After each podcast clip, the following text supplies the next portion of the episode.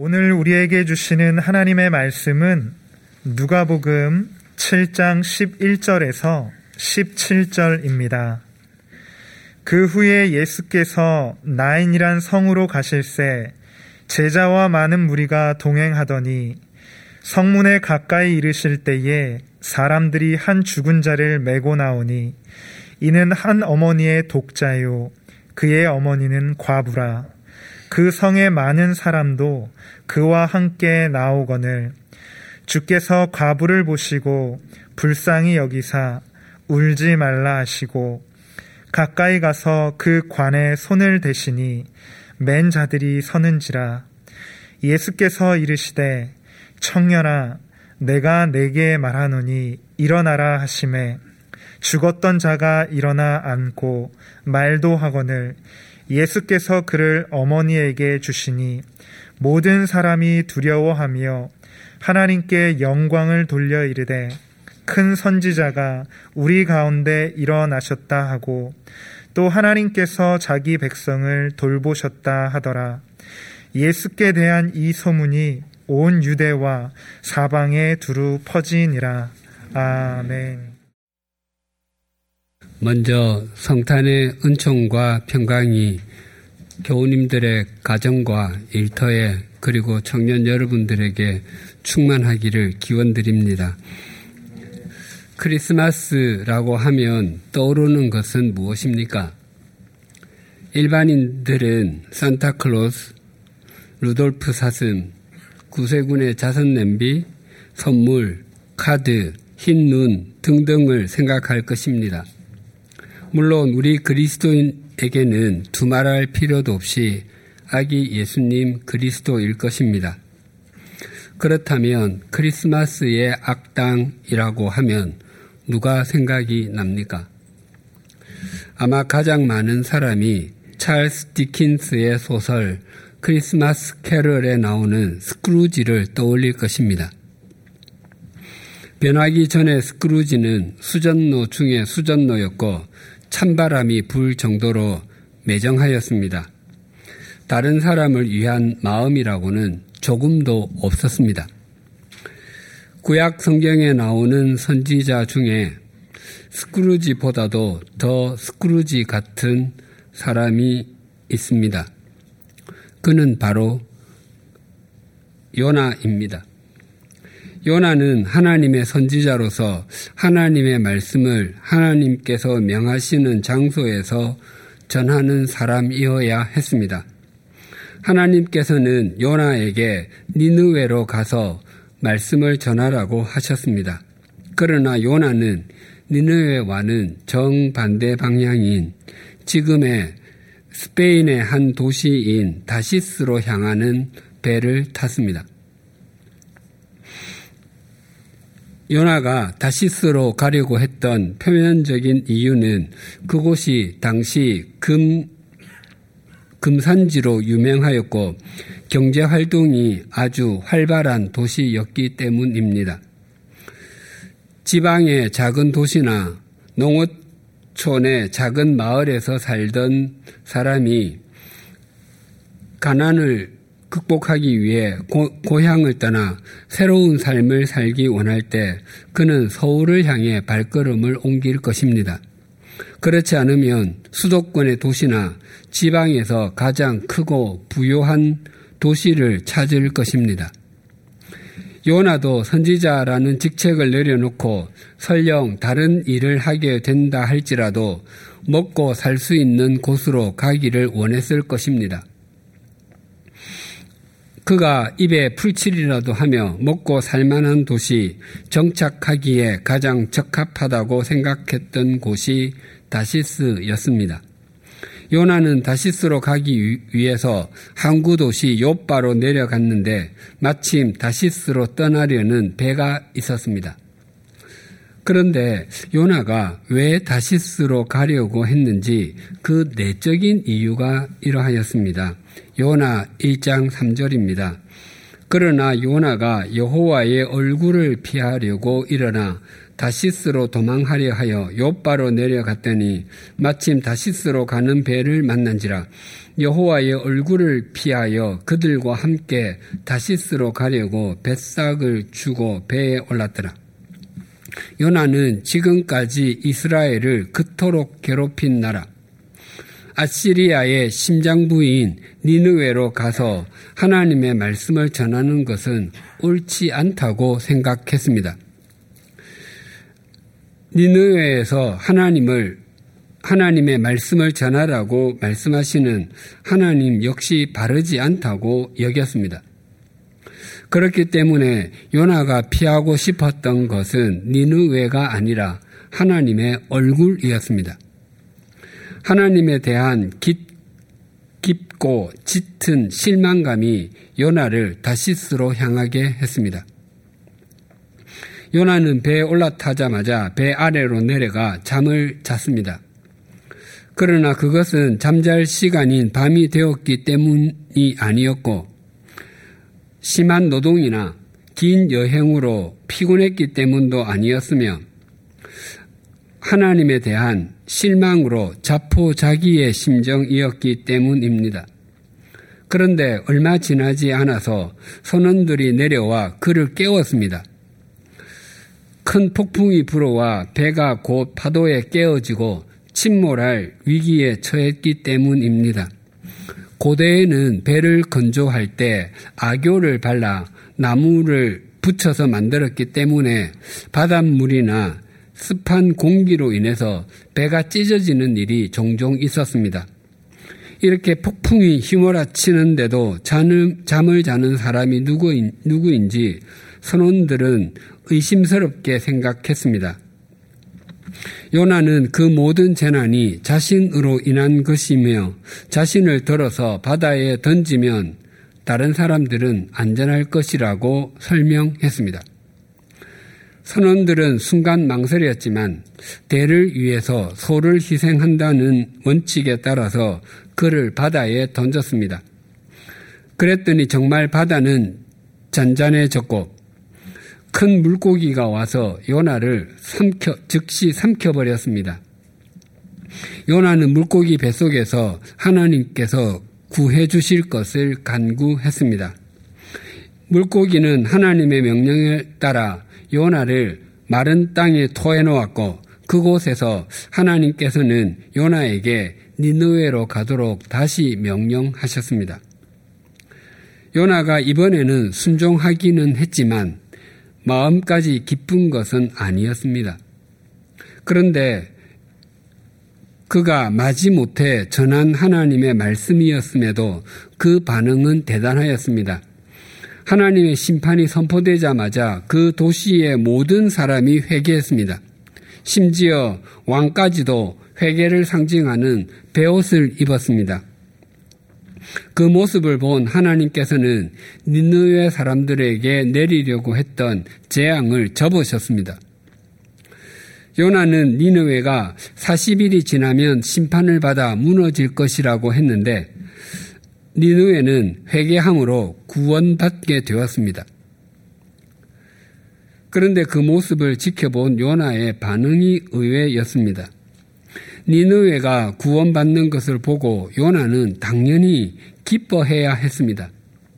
선지자가 갖는 것으로 그것보다 더 가치가 있고 더 의미 있는 일이 또 있겠습니까? 제가 목회자로서 누리는 가장 큰 기쁨은 하나님의 말씀을 통해 교인들의 삶이 변화되고 믿음의 지경이 더 넓어지고 더 깊어지는 것을 보는 것입니다.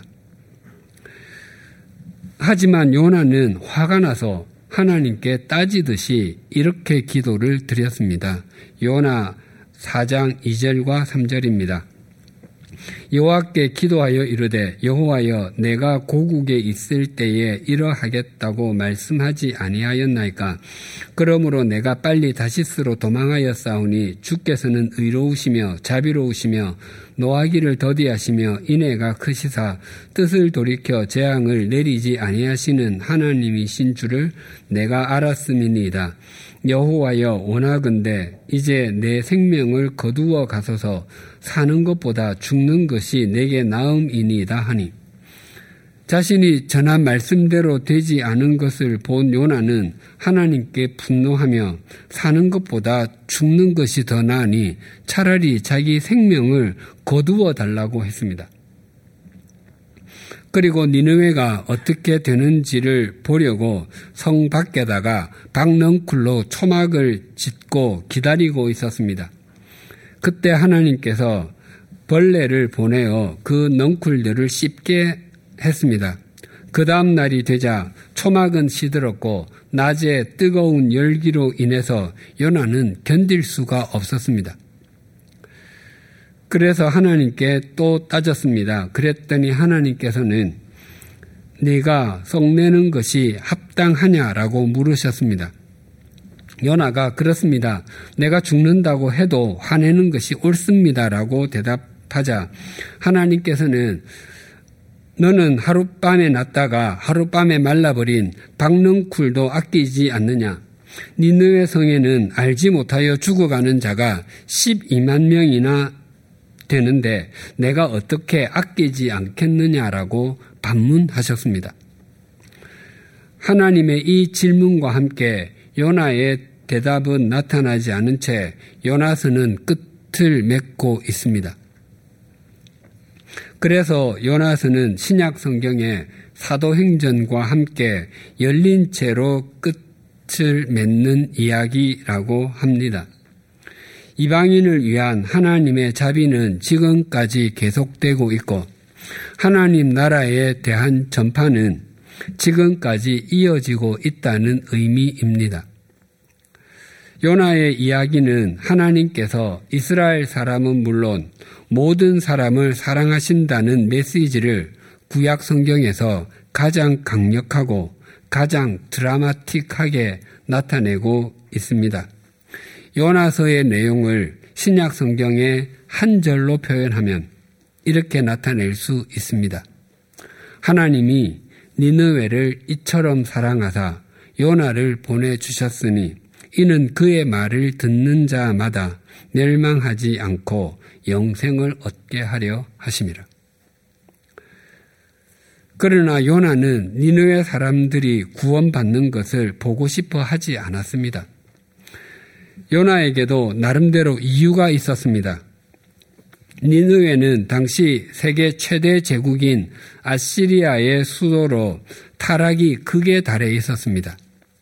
그 크기도 약 5.7 7.5 제곱킬로미터로 여의도의 두 배 반 정도가 되었습니다. 고대 로마 제국 때 로마의 면적이 약 5제곱킬로미터라고 하니 니느웨는 로마보다 1.5배가 더 컸습니다. 니느웨 사람들은 전투에서 잔혹했고 정복자로서도 악독했습니다. 그들은 포로들의 수족을 자르고 나무에 매달아 두기도 했고 임신한 여인의 배를 가르는 일도 서슴지 않았습니다. 심지어 산 사람을 묶어놓고 산 사람의 온몸에 가죽을 벗겨내는 일을 자행했다고 합니다. 요나보다 150년 후에 활동한 선지자가 나훔입니다. 나훔 역시 니느웨를 향해 하나님의 말씀을 전했습니다. 그래서 나훔 선지서에는 니느웨를 피의 도성이라고 표현하고 있습니다. 요나는 하나님이 공의로우신 분이시라고 믿었습니다. 그러므로 니느웨는 그 행한 대로 심판을 받는 것이 마땅하다고 생각했습니다. 그런데 하나님께서는 요나에게 니느웨에 가서 회개하도록 회개하라고 외치도록 하셨습니다. 그래서 요나는 순종할 수가 없었습니다. 만약 일제 강점기에 하나님께서 우리를 목회자로 부르시고 일본의 동경에 가서 복음을 전하라고 하시면 가실 수 있겠습니까? 또한 2001년 9.11 테러 때 가족을 잃은 한 뉴욕 시민을 목회자로 부르시고 그에게 오사마 빈 라덴이 속해 있는 알카에다 무장 무슬림 조직에게 가서 복음을 전하라고 하면 쉽게 예, 저를 부르시니 순종하겠습니다라고 답할 수 있겠습니까? 요나는 니느웨 사람들이 다른 나라 사람들에게 고통을 가했던 것처럼 그들도 고통을 당하는 것이 마땅하다고 생각했습니다. 그래서 요나는 니느웨 사람들에게 심판을 선포하면서도 회개하지 않기를 바랐습니다. 만약 그들이 회개하면 하나님께서 그들에게 내리시겠다는 심판을 거둘 것이기 때문이었습니다. 만약 요나가 예수님께서 태어날 당시에 활동했다면 기쁘다 구주 오셨네 만백성 맞으라 라고 노래할 수 없었을 것입니다. 그가 노래를 불러도 기쁘다 구주 오셨네 니느의 사람을 제외한 모든 백성은 맞으라 라고 노래하고 싶었을 것입니다. 요나가 생각하기에 하나님께서 주시는 영원한 기쁨은 하나님께서 선택하신 사람들만 누려야 하는 것이고 그 기쁨을 누릴 자격이 있는 사람에게만 주어져야 한다고 믿었던 것입니다. 요나는 영적인 스크루지와 같았습니다. 여기에 성탄의 핵심이 있습니다. 우리가 십자가의 은총과 성탄의 기쁨을 받는 것은 우리가 우리에게 그것을 받을 자격이 있기 때문이 아닙니다. 우리에게 그것이 꼭 있어야 하기에 하나님께서 거저 주신 것입니다. 그래서 성탄의 본질은 은혜이고 하나님의 긍휼하심입니다. 그 은혜와 긍휼을 입은 사람, 성탄의 본질을 아는 사람은 단지 파티를 열어 즐기는 것으로 끝내지 않고 연약한 사람을 위하여 손을 내밀 줄 압니다. 하나님께서 우리에게 그렇게 하셨듯이 말입니다. 오늘 본문도 성탄의 본질을 잘 나타내고 있습니다. 11절이 이렇게 증가합니다. 그 후에 예수께서 나인이란 성으로 가실새 제자와 많은 무리가 동행하더니 그 후에는 지난주에 살폈던 예수님께서 한 백부장의 종을 고쳐주신 일을 말합니다. 한 백부장이 유대인 장로들과 자기 벗들을 차례로 보내어 자기 종이 병들어 죽게 되었는데 고쳐주시기를 요청했습니다. 마태복음에 의하면 그 종은 중풍, 즉 뇌졸중으로 고통스러워하며 죽어가고 있었습니다. 예수님께서는 직접 가서 고쳐주시려고 하셨지만 백부장은 자기 위에도 사람이 있고 자기 아래에도 사람이 있어서 자신도 윗사람의 말에 순종하고 아랫사람도 자신의 말에 순종하듯이 말씀만으로도 자기 종이 충분히 나을 수 있다고 고백했습니다. 이에 예수님께서는 나는 이스라엘 사람 가운데는 이런 믿음을 아직 본 일이 없다라고 말씀하시며 놀라셨습니다. 이 사건 후에 어느 정도의 시간이 흘렀는지 알 수 없으나 예수님께서는 나인이라는 도시로 향하셨습니다. 나인은 백부장의 종이 고침을 받은 곳인 가버나움과는 직선 거리로만 약 40km 정도 떨어진 곳입니다. 실제 거리는 그것보다 훨씬 더 멀었을 것입니다. 아침부터 부지런히 걸어도 이틀 길은 좋게 되는 거리였습니다. 그리고 예수님의 뒤에는 제자들은 물론 많은 무리가 따라갔습니다. 많은 무리는 예수님께서 백부장의 종을 고치, 보시, 보지도 않으시고 고쳤다는 소문을 들은 사람들일 것입니다. 그런데 예수님과 그 뒤를 따르는 사람들이 나인에 가까이 갔을 때 또 한 무리의 사람들을 만나게 되었습니다. 12절이 이렇게 증가합니다. 성문에 가까이 이르실 때에 사람들이 한 죽은 자를 메고 나오니 이는 한 어머니의 독자요 그의 어머니는 과부라 그 성에 많은 사람도 그와 함께 나오거늘 그 무리는 상여 행렬이었습니다. 굉장히 대조적인 장면입니다. 예수님의 제자들과 그 뒤를 따르는 사람들은 의기양양해 있었을 것입니다. 그런데 그 상해의 주인공은 한 집안의 독자였고 그 어머니는 과부였습니다. 당시 과부는 법적으로 아무런 보호를 받지 못하던 사람 가운데 하나였습니다. 그래서 구약 성경에서 가난한 사람들을 말할 때 언제나 등장하는 것이 고아와 과부와 그리고 나그네입니다. 당시 과부가 더 나은 삶을 사는 가장 좋은 방법 중의 하나는 재혼하는 것이었습니다. 룻기에 보면 베들레헴에서 모압으로 이주하였던 나오미는 10년 만에 남편과 두 아들은 모두 죽고 남은 사람이 두 며느리 룻과 오르바밖에 없었습니다. 그 세 여인이 모압을 떠나 베들레헴으로 향했습니다. 그때 모압에서 돌아오던 나오미가 자기를 따라 나선 두 과부 며느리에게 이렇게 말했습니다. 여호와께서 너희에게 허락하사 각기 남편의 집에서 위로를 받게 하시기를 원하노라.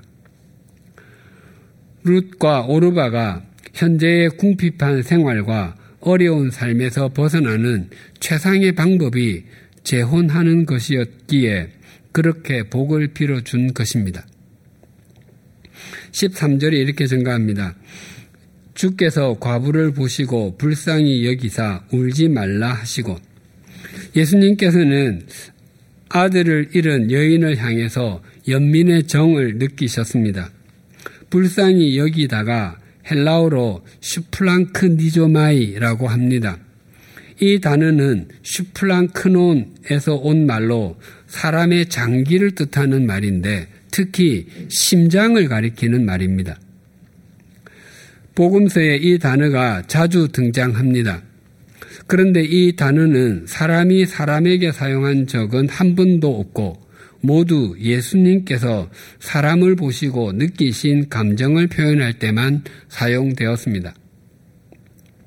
그러니까 이것은 사람이 장례식장에서 안 됐다고 생각하는 것과는 비교가 되지 않, 않는 감정입니다. 예수님께서 이 여인을 보셨을 때 인간의 감정을 훨씬 넘어서는 아픔을 느끼셨던 것입니다. 우리의 감정으로 표현을 하면 마치 심장이 예리한 칼에 의해서 점여지는 것과 같을 정도로 긍휼한 마음이 들었던 것입니다. 예수님께서 백부장의 종을 치유해 주실 때는 그 종을 위하는 믿음 좋고 인격이 훌륭한 주인 백부장도 있었고 그 백부장을 대신해서, 대신해서 예수님께로 가 강구해 주는 유대인 장로들도 있었고 백부장의 친구들도 있었습니다. 그러나 이 여인에게는 아무도 없었습니다. 또한 이 여인에게 믿음이 있었는지 없었는지에 대해서도 성경은 아무런 말을 하지 않습니다. 더욱이 이 여인이 예수님께 저를 좀 찾아와 주십시오라고 부탁하지도 않았습니다. 예수님께서 일방적으로 찾아가셨습니다. 더구나 백부장의 종을 고쳤던 가브나움과 이곳 나인과의 거리는 직선 거리로만 백리길이라고 했습니다.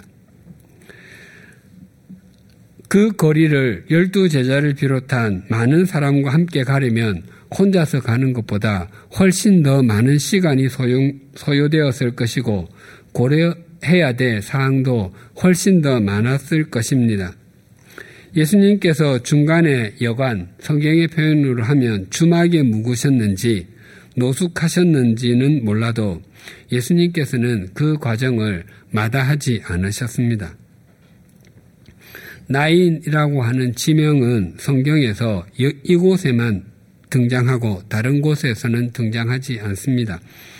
예수님께서는 이 여인을 만나기 위해서 목적을 가지고 가셨던 것입니다. 14절 상반절이 이렇게 증가합니다. 가까이 가서 그 관에 손을 대시니 맨 자들이 서는지라. 예수님께서는 청년의 관에 손을 대셨습니다. 민수기 19장에 의하면 시신의 손을 대거나 시신의 관이나 옷에 손을 대면 일주일 동안 부정하게 여김을 받았고 정결하게 되려면 복잡한 예식을 거쳐야 했습니다. 그러나 예수님께서는 그것 때문에 관에 손을 대는 것을 주저하지 않으셨습니다. 예수님께서는 아들을 잃은 과부에게 긍휼히 여기는 마음을 립서비스, 이빨림으로 끝내지 않으시고 관에 손을 대어 주셨습니다. 그리고 이렇게 말씀하셨습니다. 14절 하반절이 이렇게 증가합니다. 예수께서 이르시되 청년아 내가 내게 말하노니 일어나라 하심에 사람은 누구든지 남녀노소 빈부 귀천을 가릴 것 없이 죽으면 그 사람의 호칭은 시신, 주검 또는 고인 등으로 통일됩니다. 그런데 예수님께서는 이 시체를 향해서 청년아라고 부르셨습니다. 여기서 말하는 청년은 연세가 아주 높은 분이 자신보다 10년 또는 20년 아래의 사람을 향해서 그 나이면 청년이네 라고 말할 때의 청년이 아닙니다. 또한 지금처럼 평균 수명이 80세가 넘는 시대에 에는 3, 40대를 청년이라고 하는데 그 연령대를 가리키는 말도 아닙니다. 예수님께서 말씀하신 청, 청년은 지금의 20살에서 25살 정도의 사람, 인생에서 가장 생명력이 왕성할 때의 사람을 가리키는 말입니다. 그러니까 예수님께서는 시신을 향해서 인생의 가장 활발함 가운데 있는 사람이라고 부르신 것입니다.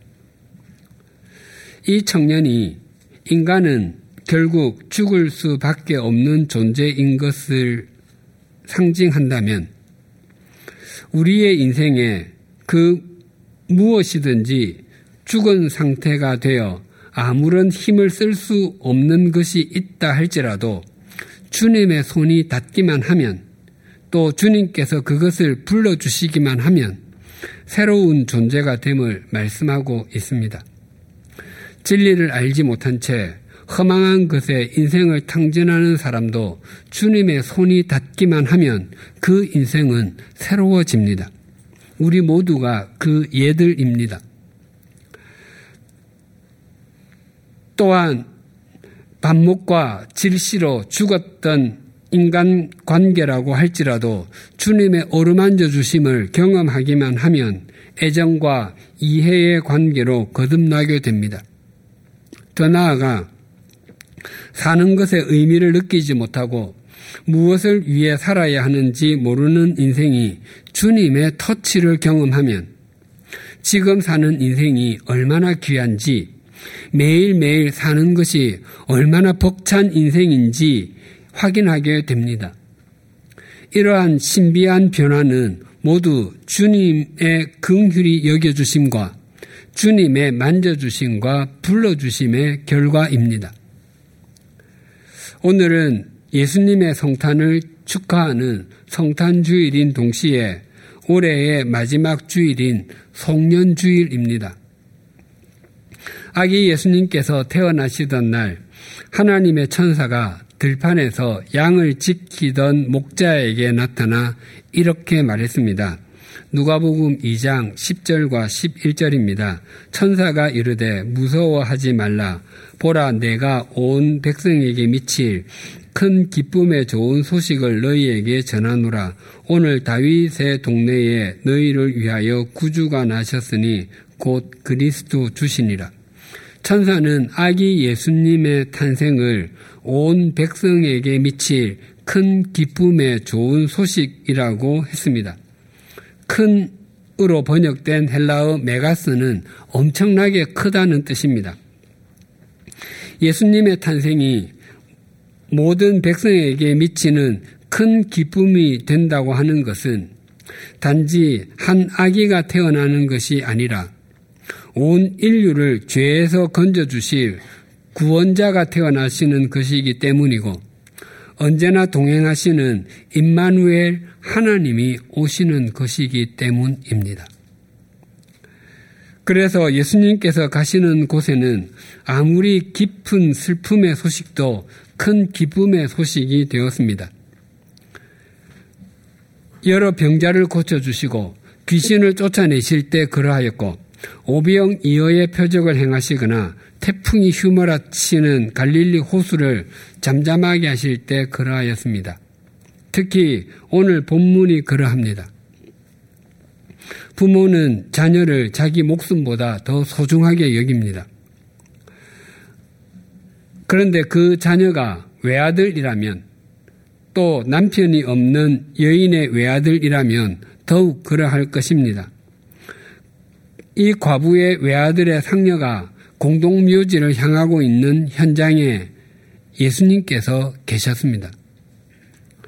예수님께서는 그 상여의 관에 손을 대시고 청년아 내가 내게 말하노니 일어나라 라고 말씀하시자 예수 그리스도의 생명이 죽은 청년에게 임했습니다. 그리고 그가 죽음으로부터 깨어났습니다. 그러자 죽음의 행렬은 순식간에 생명의 행렬로 바뀌었습니다. 그러나 임마누엘 하나님이신 예수 그리스도께서 죽은 청년을 살리셨다는 것보다 훨씬 더 큰 기적은 온 백성에게 미칠 큰 기쁨의 좋은 소식인 예수님께서 바로 그 죽음의 행렬 속에 임하신 것이었습니다. 우리의 삶에 주님께서 임하시고 주님이 우리를 긍휼히 여겨 주시면 죽은 것 같아 보였던 우리의 삶이 살아나게 됩니다. 반드시. 나인성 과부의 아들을 살려주신 예수님께서 지금 성탄주일과 송년주일을 동시에 맞은 우리 가운데 임해 계십니다. 그리고 우리가 눈을 들어 주님과 시선을 맞추기만 하면 우리의 삶이 아무리 진창 속에 있는 것 같아도 우리를 건져 주십니다. 또한 우리의 삶이 길을 찾지 못하고 있을 때 주님께서는 우리의 길이 되어 주십니다. 더 나아가 세속적 가치관의 물결이 우리를 함몰시키지 못하도록 우리를 진리와 생명의 반석 위에 세워 주십니다. 우리 모두 주님을 향해 눈을 들므로 주님과 함께 새해 속으로 들어가십시다.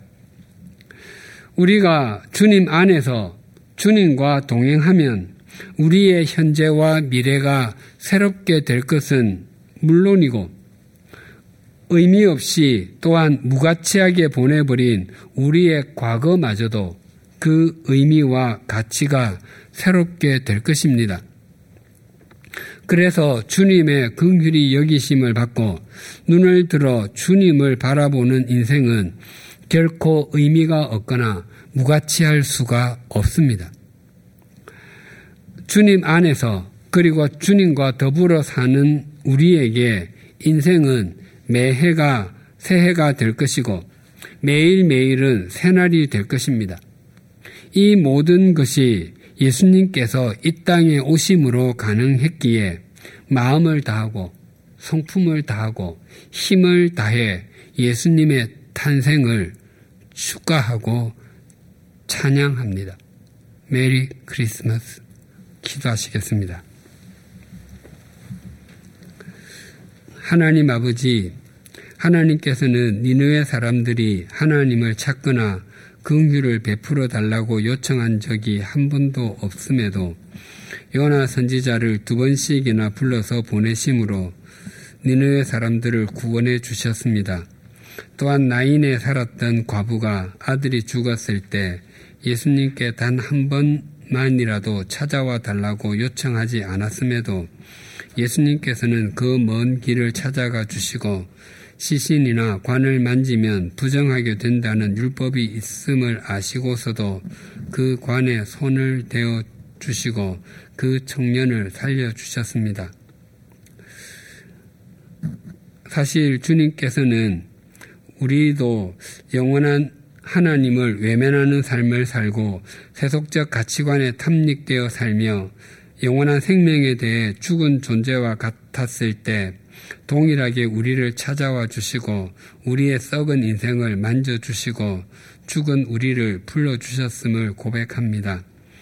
우리를 영원히 살리기 위해서 이 땅에 오신 주님을 축하하는 성탄주의를 맞게 해 주셔서 감사합니다. 또한 올해 우리 교회에 눈을 들리라라는 표를 주시고 한 해를 달려오게 해 주심을 감사합니다. 하나님을 향해 눈을 드는 삶이 올해로 마침표를 찍지 않게 하시고 우리가 이 땅에서 마지막 숨을 내어 쉬는 순간까지 눈을 들어 주님을 목적 삼는 삶을 살아가게 하여 주시옵소서. 주님께서 우리를 불쌍히 여겨 주시는 날줄과 우리가 눈을 들어 주님을 바라보는 시줄이 서로 교직되어 감으로 올해와 내년은 물론 우리의 평생이 주님의 작품으로 지어져 가게 하여 주시옵소서 예수님의 이름으로 기도드립니다. 아멘.